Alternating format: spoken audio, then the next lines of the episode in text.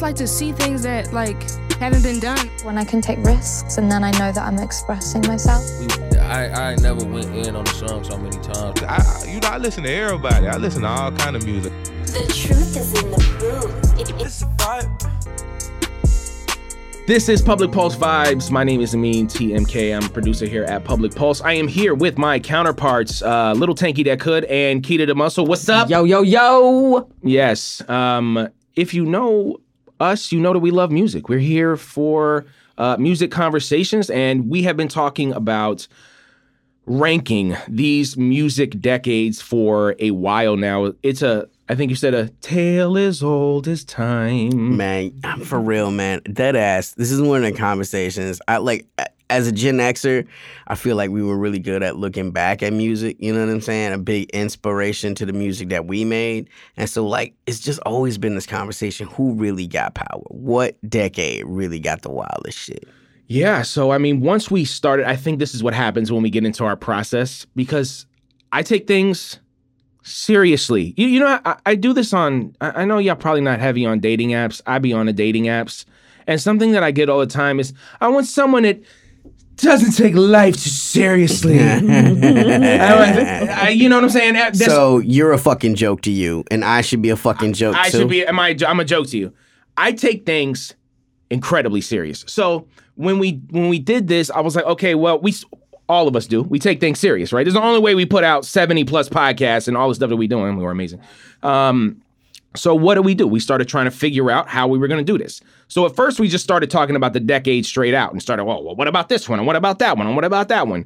And then I think we all decided, like, look, we have a lot of blind spots in music. Even though we have our our own things that we enjoy, Music be flavored by nostalgia. Like, look, bruh, you love this song because it's the first time you got a hickey, man. It's not that it's really a great song, man. uh, we had a tremendous amount of fun doing this. We learned a lot about each other doing this. I think you can learn a lot about someone by knowing the type of music they like and why they like it. Not only do we talk about the music that we liked, we talked about why we like that I music. feel like some caveats we should add right off the top. There are going to be musicians that do not show up in this list for all sorts of reasons.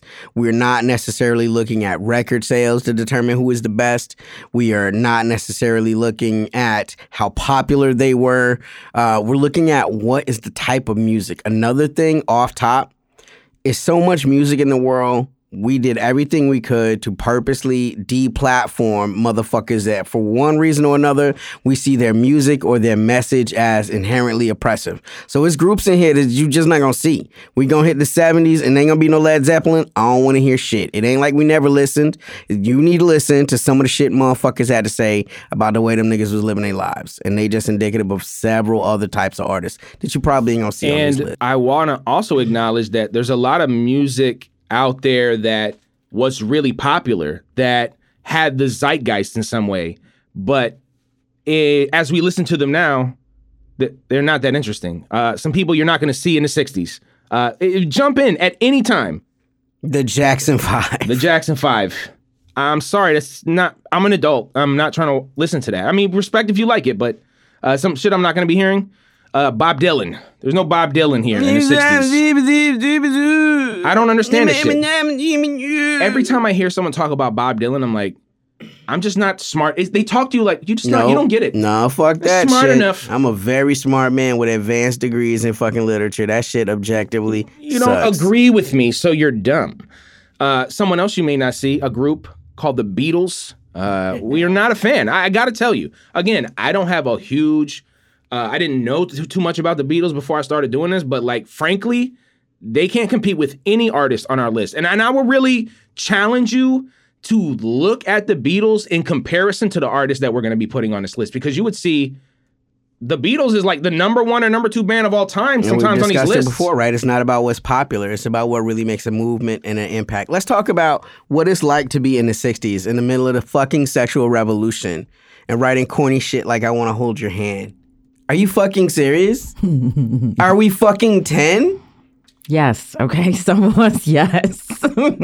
Yeah, I mean, I want the soft intimacy of holding hands, but also the Beatles is not on this list. Um, anything uh, you want to add uh, Muscle or or Tanky uh, before we start getting the the the actual list going. Man, hundreds upon hundreds of hours of music. And re listening, because sometimes it was like that debate.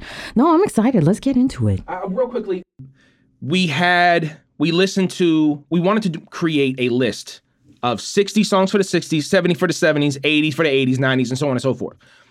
Uh, what we did then is we had that list, we whittled it down to 30, but unfortunately, we kept listening to songs and kept adding more songs. So we have all of these songs. We had an abridged version. So not only do we listen to a lot of songs, we had to do a lot of administrative stuff, like going back, listening to this, comparing. We When got was an this song released? When was it released? So yeah, there's actually a lot of controversy behind when these songs are released, and we'll, we'll get into that. Uh, get it set up. I have no more caveats, so let's go ahead. All right, you ready to do this? Let's do this thing. Number 30. Little Wing, Jimi Hendrix, 1966. Um, I just want to say, yeah. So Jimi Hendrix, um, very interesting. I was reading a little bit here on, on his, his wiki page, and you know, of course, it's so difficult to talk about artists like Jimi Hendrix, you know, because you, you really don't get to see them in like their later years. You know what I'm saying? Because you, you you you lose the, you lost Jimi so early, and just looking up on his his death, you know what I'm saying? There's so much disputes uh, concerning Jimi's last day and death. He spent much of September 17th, 1970, uh, with an associate in London, the only witness to his final hour. So a lot of people really don't know what happened to Jimi. There's a lot of controversy surrounding it. And it's always been conspiracy theory in the hood that he was killed. You know what I'm saying? There's only so much literal sex appeal that a non-white man can display in a white supremacist world.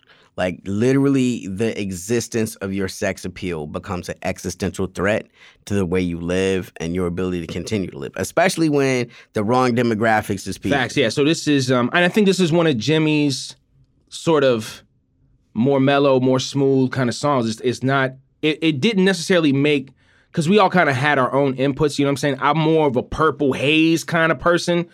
And, you know, I kind of liked when he getting in his bag with the heavy uh, guitar playing, but this one is real nice. It's real smooth. And uh, I think, I do agree that it is one of Jimi's best. Great opening conversation. Like if you've never really listened to Jimi Hendrix and you want something that's not too wild with the vocals, you know, because his vocals are uh, they're an acquired taste. You know what I'm saying? I personally love them, but it's like cilantro for sure. Uh, but if you just want to see what musically that they was about, I think Lil Wing's a nice little vignette. Number 29. Magic Carpet Ride, Steppenwolf, 1967. Dun, dun, dun, Uh, that would be. fucking groove. That's a groove. Talk about it. That Steppenwolf. motherfucker is a groove. When you talk about like fucking just wild ass 60s American rock, like riding a motherfucking Mustang, you know, burn it out in a fucking Corvette in the middle of nowhere, maybe be on some fat ass hog on the fucking, you know, Route 66. That's the kind of shit you want cranking, man. you know, they're Canadian American, actually. So, you know, that that, is, that is. Oh shit. Yes, but you know, they were they formed in L.A. You know, so it is Ah, that an American vibe. rock band, then goddamn it. Yeah, exactly, exactly. You know that that that little bit of psychedelic rock, a little bit of blues rock. I like to. It's an upbeat joint too, man. I mean, it's really one of them songs, and you hear it a lot in movies and things like that. But it didn't really ruin it for me. You know, a lot of times when you hear a song in a movie over and over again, it's like kind of ruins it for you. But this one is just such an upbeat vibe. It's such, like you said, it puts you in such a, a good place. This is good vibe music. It's a song that is not nostalgia, right? Like you could take a person that's never heard shit about this song, drop this song on them, and motherfuckers is shaking their ass, man. Like the song just kind of crank. The shit go hard. Yeah, they also uh, Born to Be Wild. Y'all like that song? Born to that joint's tough too, but I, I do like this one a little better. Number 28.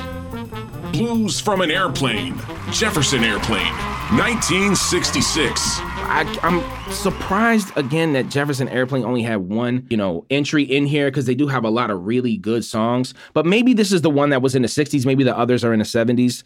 Um, but this is a nice little smooth uh, song. Jefferson Airplane again, also California band. You know, so you can see we got a little theme going on here early in the list.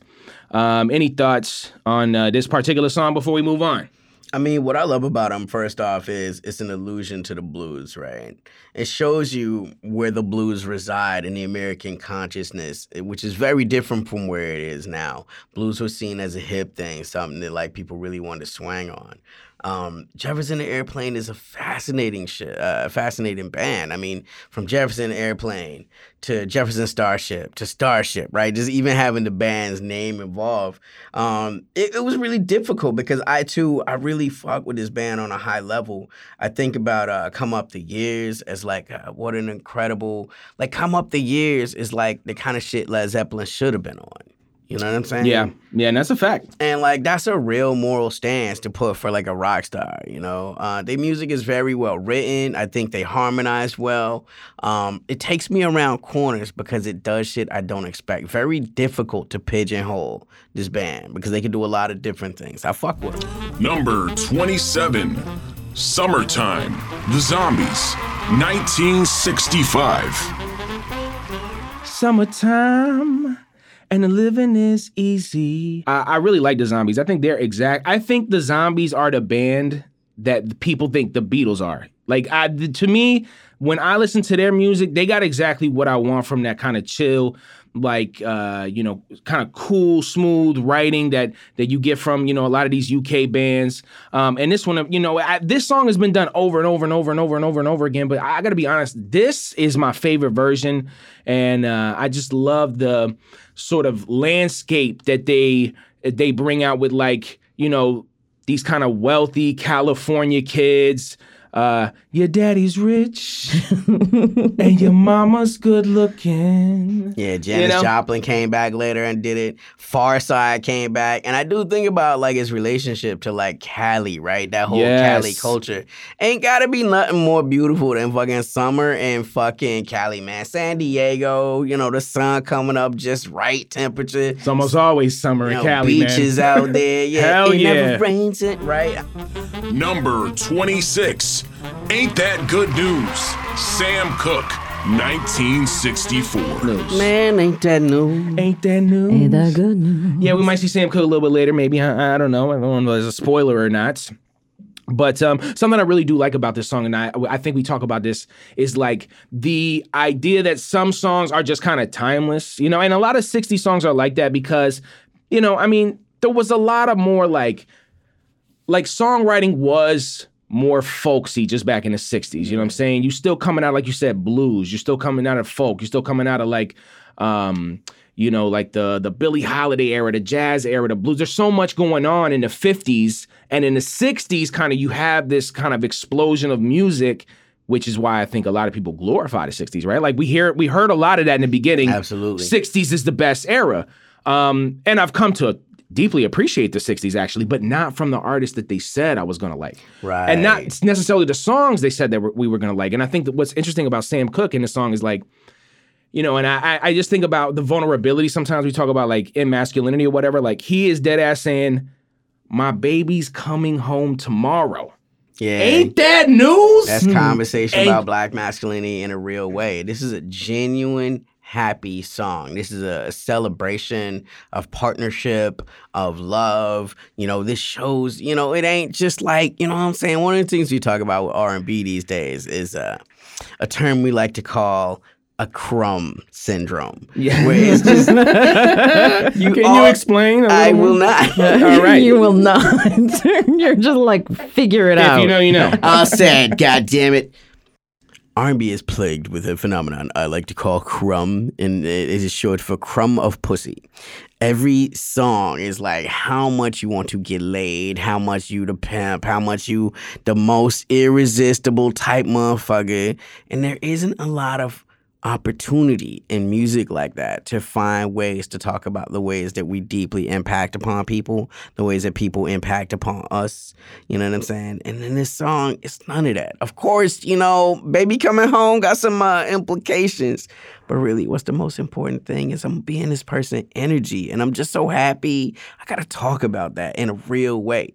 You know, we'll call a motherfucker like that a simp today. That's an absolute fact, man, and it tells you like where we are in terms of this idea of like we progressing. And I think that's a, a, a great thing that listening to older music brought for us. Like like male vulnerability like in those songs are like vastly different you know what i'm saying than they are today but you would think some like not that they are today but like what is mainstream available you know like thi- this is a song with real vulner- vulnerability and we always kind of hear like uh, masculinity aggressive this kind of thing but but when you go back and you listen to the music and you really can see and we'll talk about this more i think specifically with otis because otis might be on this list um, and again, I think we're gonna do this, and we and we got we got a lot of conversations about sad boy music and, and all kind of cool stuff that we got coming up. Number 25. Save Me.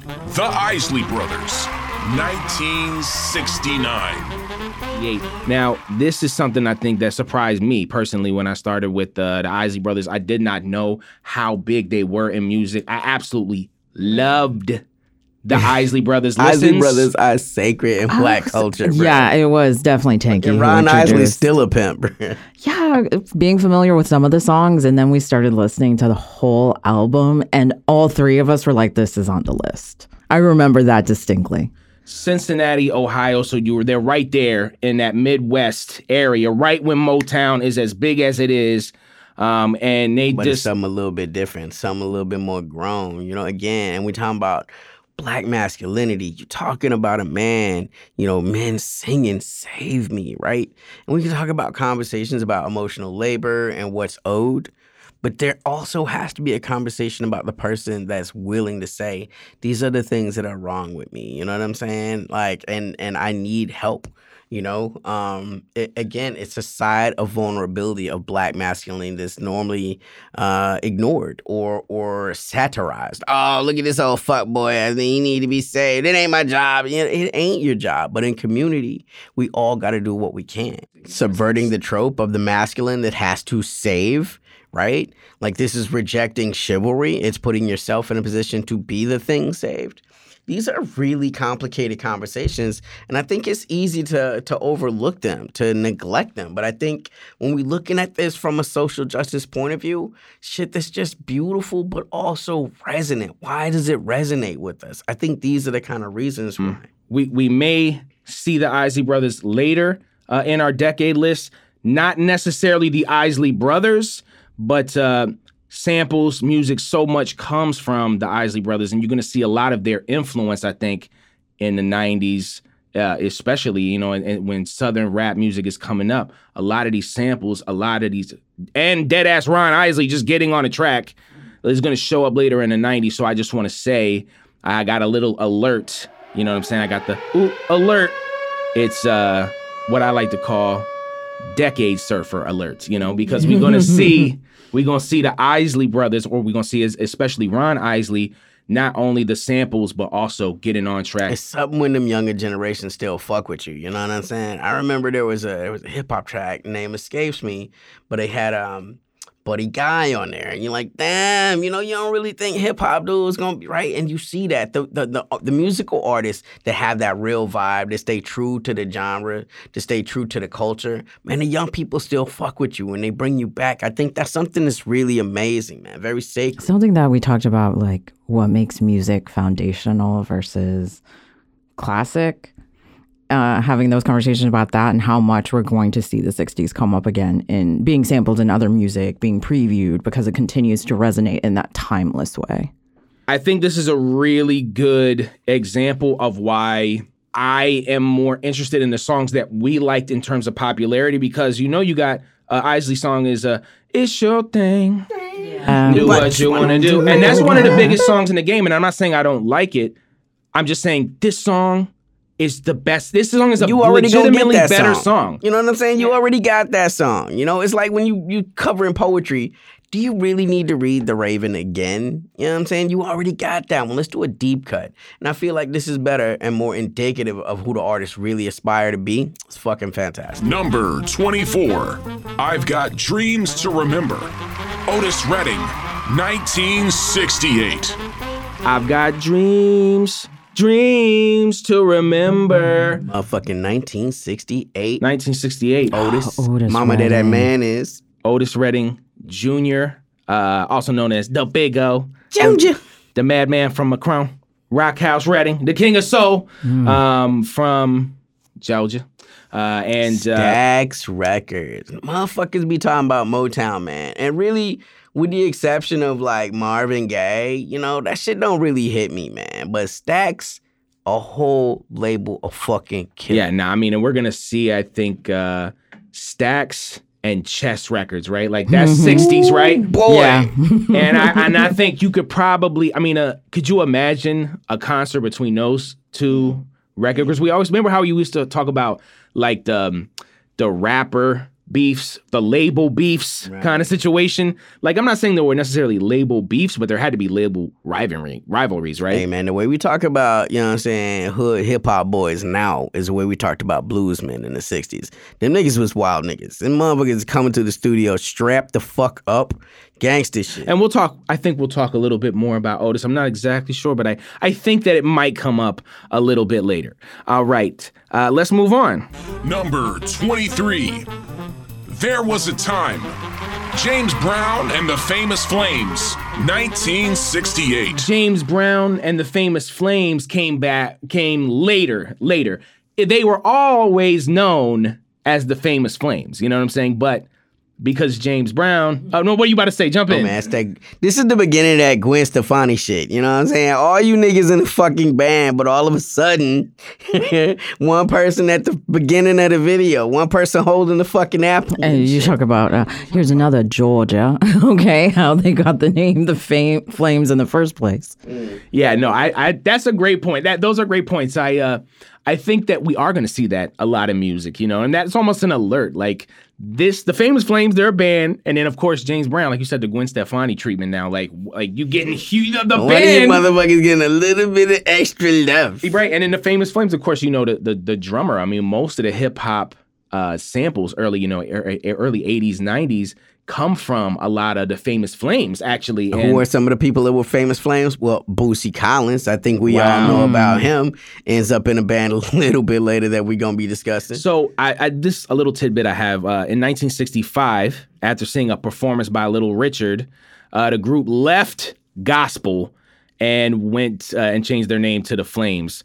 So, you know, I, I think that's a lot, right? Like you come up in like this gospel area and you think that's it, but I really, you think James Brown was really trying to sing songs about Jesus? You know what I'm saying? Like, no, he's a deeply. I don't know. I, think Uh, about it, you man. Black people you- in the South in the fucking 60s. facts. Yeah, Absolutely, come he would have done that shit. Aretha Franklin was on that same shit. That's I why was when gonna you see him in the Blues Brothers, what is he, man? He the oh, singing he's a preacher. Yeah, he's the preacher. like, come on, folk. No, those are great points. Those are great points.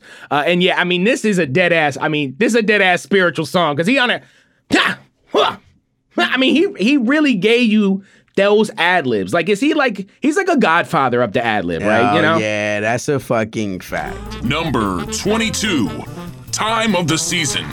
The Zombies, 1965. This is our second zombies entry, and I, and I just want to say, d- I- there's the one line in here that I always go back to. It's a pimp line alert.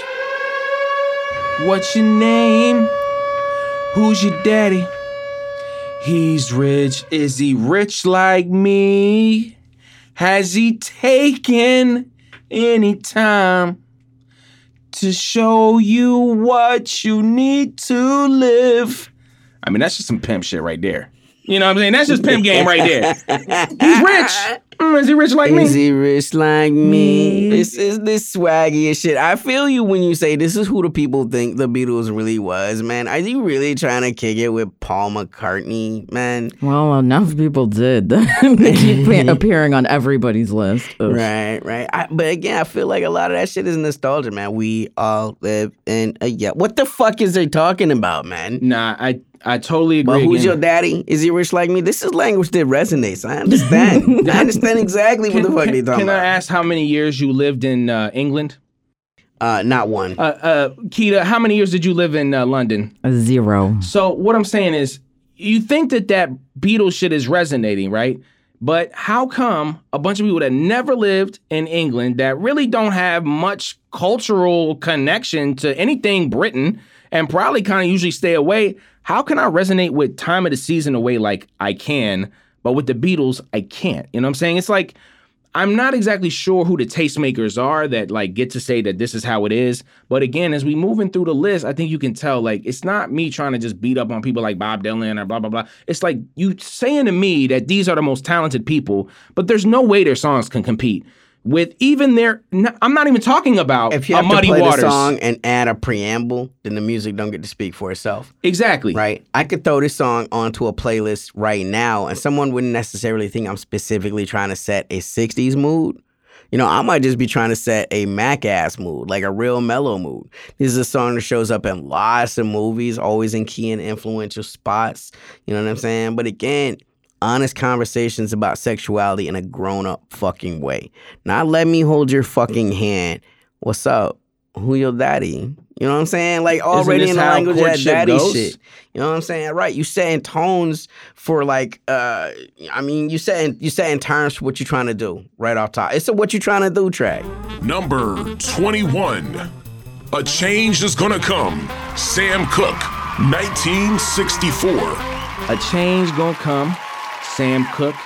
I feel like this is one of the songs that's kind of gotta go on there. It's just, and we and so this is the second time we've seen Sam Cooke, but this is a very different song. Um, Sam Cooke's death. There's a lot of Let's say controversy. and there's a great documentary on Netflix if you want to watch it, and you can make your own decisions, do your own research. Uh, but certainly his death um, is tragic, and this is the last song basically that he recorded. And uh, I don't know what was the movie that we were talking about that has Sam Cooke, Muhammad Ali, James Brown, One night in Miami. One of the big things in One Night in Miami that like is like I feel like the main kind of storyline, or maybe it's the secondary storyline, but for me it was really important when Malcolm is talking to Sam Cooke, like you making all these songs that's really chill for white people. You making all of this money and you're not really challenging the status quo. And of course, Sam is like, I'm putting black artists on, which he was. Mm. He was making a lot of black artists a lot of money. So remember when we watched the Mack? And it's like the Mack and then his brother, which is like, you know, Goldie, and then his brother's like the, the righteous dude. You know what I'm saying? Like these conflicts. And- But it had like when we talk about the I mean the, the reason we're naming all of these decades, right, is also because the historical context of what's happening during that time. And Sam Cooke being inspired to write this song, yeah, based on these various conversations, but also that black people are living during a time of segregation, that these black artists and musicians are absolutely being in some cases violently turned away from whites only establishments or buildings that were designated whites only even though they may have been invited to come and play music or just trying to chill and things like that. And like that's what happened to Sam Cooke a lot um with the civil rights movements and black people trying to be like segregation did not help us. And you still have to atone for decades of fucking slavery that they couldn't get past. And this this is why part of this song is so iconic for that reason Right. We in 64, right? And a lot of wild things are happening.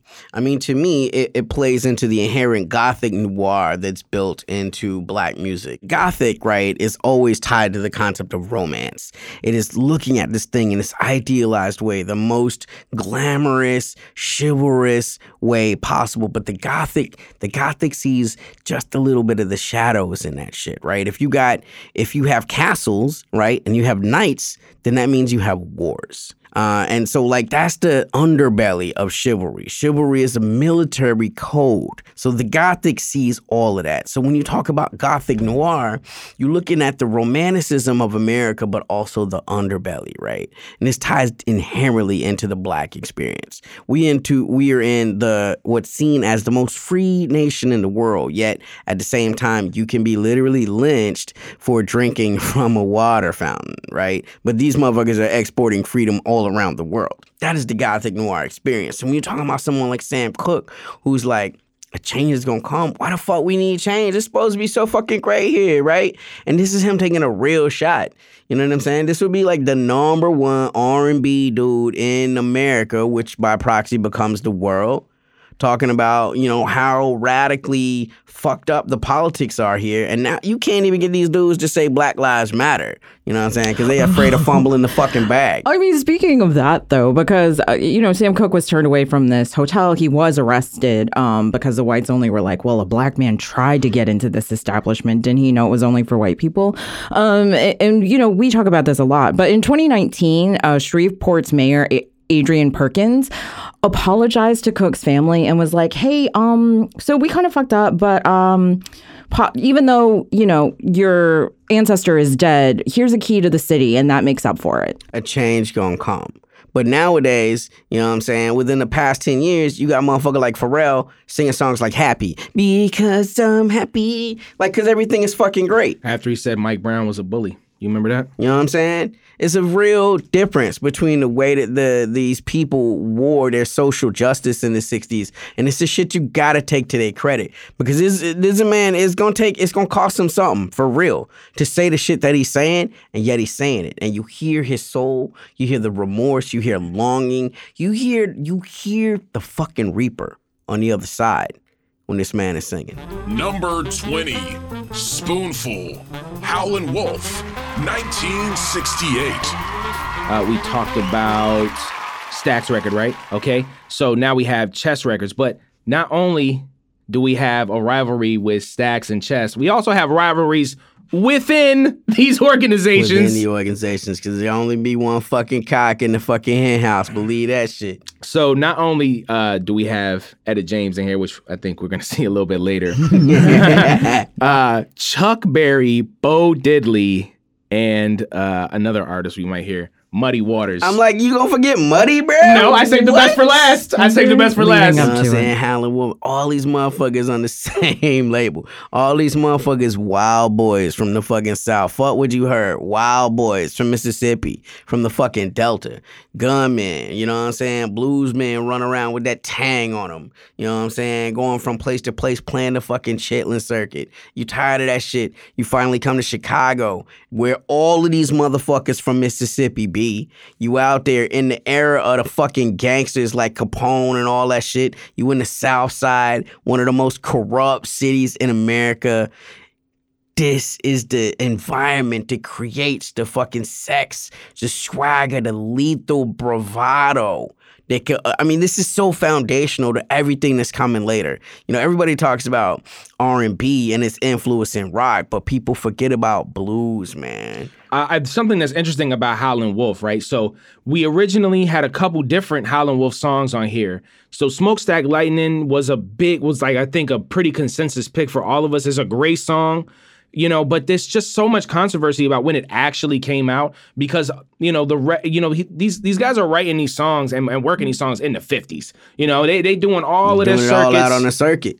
Exactly. So now, like, okay, that record was pressed, but it's not like a record that you can get. You know what I'm saying? It's like a mixtape almost. You know what I'm saying? Like, you don't have access to it. So it didn't have like the Smokestack Lightning was not even wildly widely available until 10 years later, which is just basically a compilation of songs that have been recorded all on one place, you know? So a lot of our difficulty was like, okay, well, this song did exist. It was pressed in 56, but it's not on an album proper until, you know what I'm saying, 68. So I, I just wanted to mention Smokestack Lightning. Lightning. I wanted to mention uh, mention Moaning at the Midnight because those are also really good songs that we wanted to put on here. Incredible songs, songs that good lead you around corners. I definitely think that when I listened to the Howlin' Wolf album, because we all remember we we've listened to probably ten thousand hours of music. When we were listening to the album, I'm like, damn, I really slept on Howlin' Wolf. I knew about Muddy Waters a little bit. Of course, I learned way more, but but Howlin' Wolf, I think, is one of my biggest surprises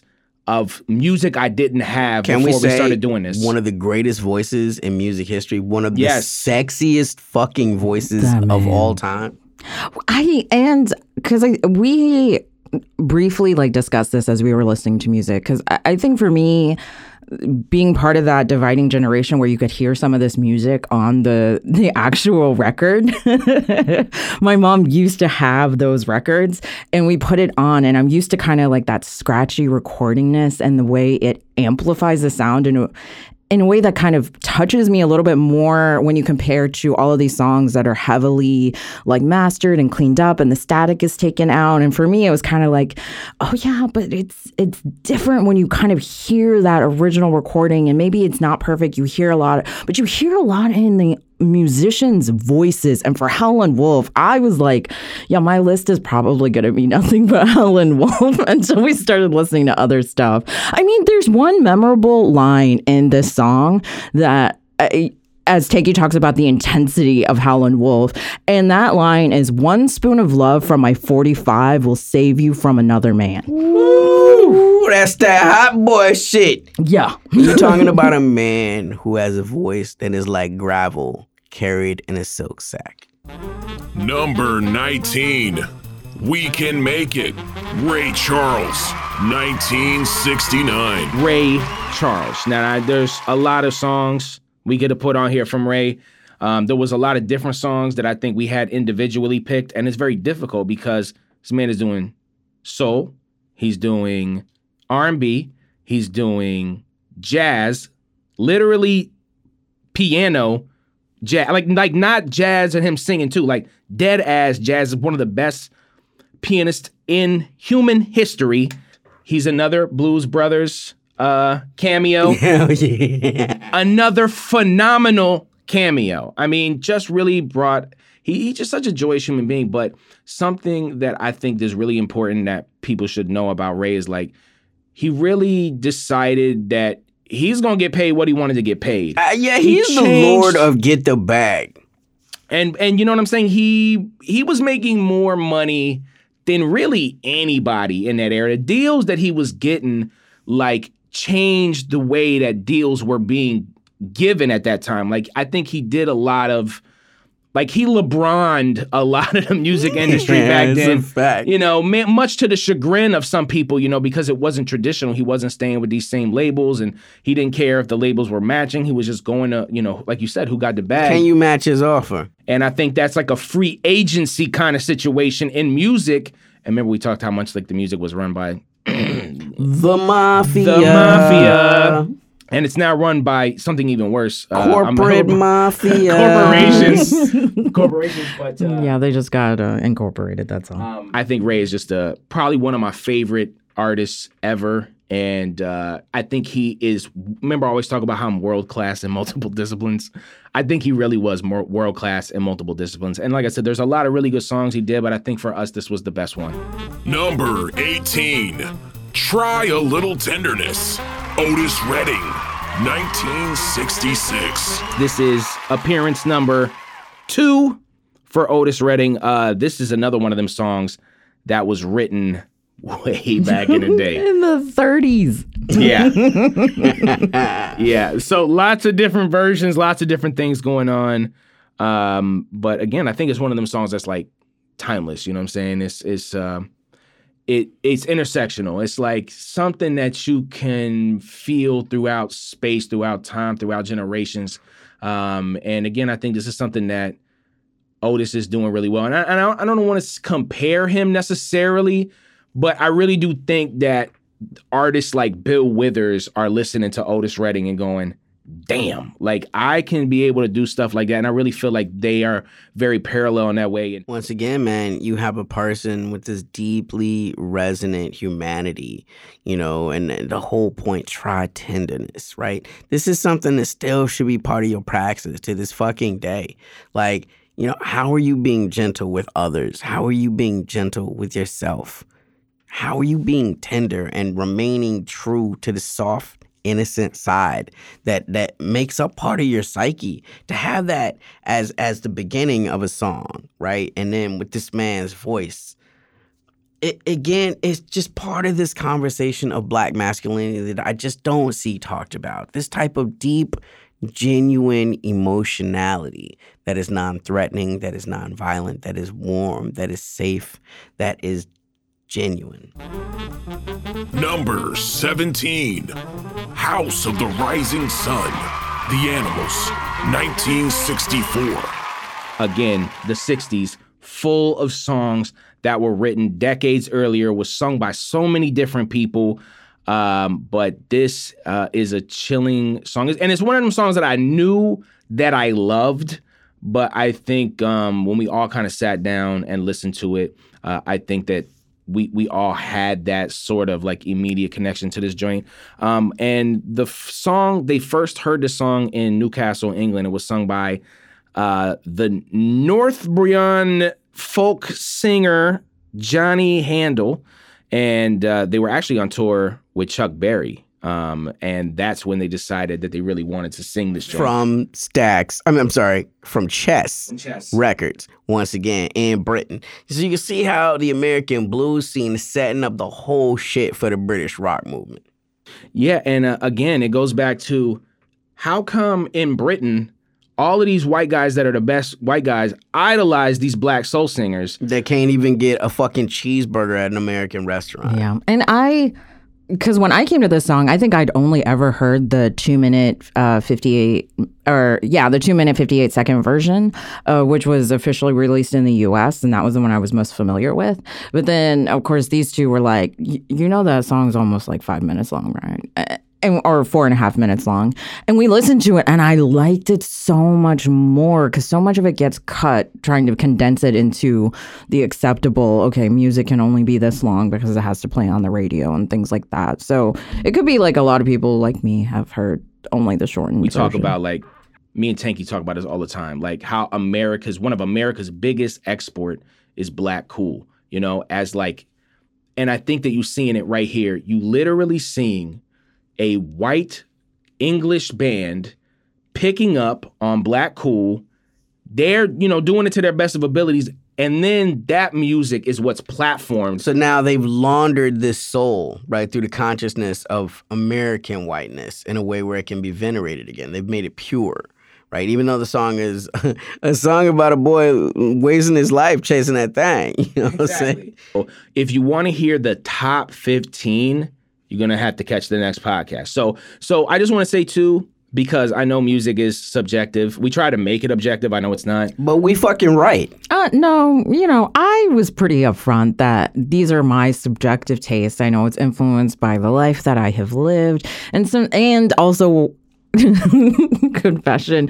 Sometimes it's just really hard to catch me because I am like in a bubble. So music that really catches my ear, I am like, yeah, I fucking like that. I don't care if y'all don't like it because I like it. Number 16. Black is the color of my true love's hair. Nina Simone, 1965. Nina Simone. I got two alerts for this one. Number one, I think our first live alert. This was recorded live, and also it's uh we could also consider it a folk alert uh, because this is another one of them songs that was written like way back in the day and has been sung uh, by so many different people. Uh, again, I I think our listeners probably have a really good idea of uh, Nina Simone's politics. You know what I mean? But I think that in the '60s, she probably was you know, the standard for me and, and probably still one of the standards I have for activism in music. You know what I'm saying? Like she dead ass was like, yeah, like we talk about Marxism and like she moved to Ghana and she was really of about that. all of the voices that we've discussed, and there's been so many incredible ones. Nina probably has the most striking voice in music, certainly of this decade, right? And um, you know, again, it's kind of an acquired, it's kind of an acquired taste, but it ripples through you. It resonates in a way that is disquieting. Her voice is, in the best way, what you could never expect. And so, for those of you that may have never heard Nina Simone, this will be a great entry point for you.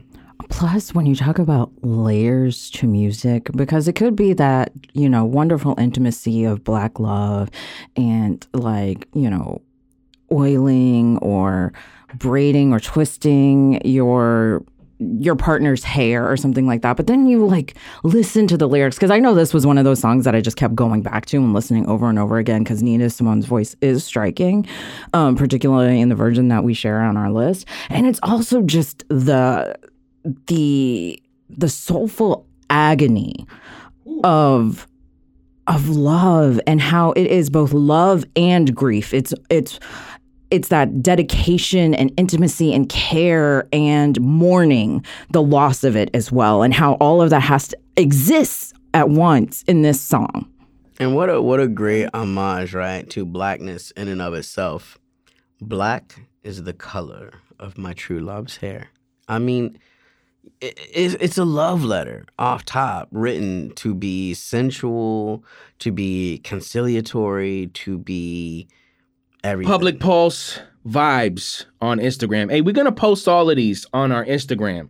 Uh, it, it- we check our stories. We're gonna have all of these songs listed from 30 to 1 and also it, we on Patreon. Like like do you want our whole list? Like do you want our list of like the 97 60 songs? All right? If you become a Patreon member, you get the un un unabridged version because that's so much more than 30 songs, right? And then you really gonna have a good feel of like if you ever just wanted to go back and do a curated list of like bomb ass 60s music that's just not necessarily the top 40 and shit. We got you. All right, so um, I'm not telling you exactly. I know when the next podcast is gonna come out, uh, or the second half of this list. But again, this is a this is um the long game right now. Like this is we're gonna do two parts for each decade. We're gonna talk more about this. So this is an ongoing series. Uh, public pulse vibes on Instagram. Patreon slash public pulse. And I am so glad that we had this opportunity to share this with y'all. Uh, also, you can email us publicpulsenews at gmail.com if you have any things that you want to say to us personally about our list. Um, with that being said, uh, me and TMK, Little Tanky That Could, Keita the Muscle, this is Public Pulse Vibes, top 30 songs of the 60s, part one and we are out.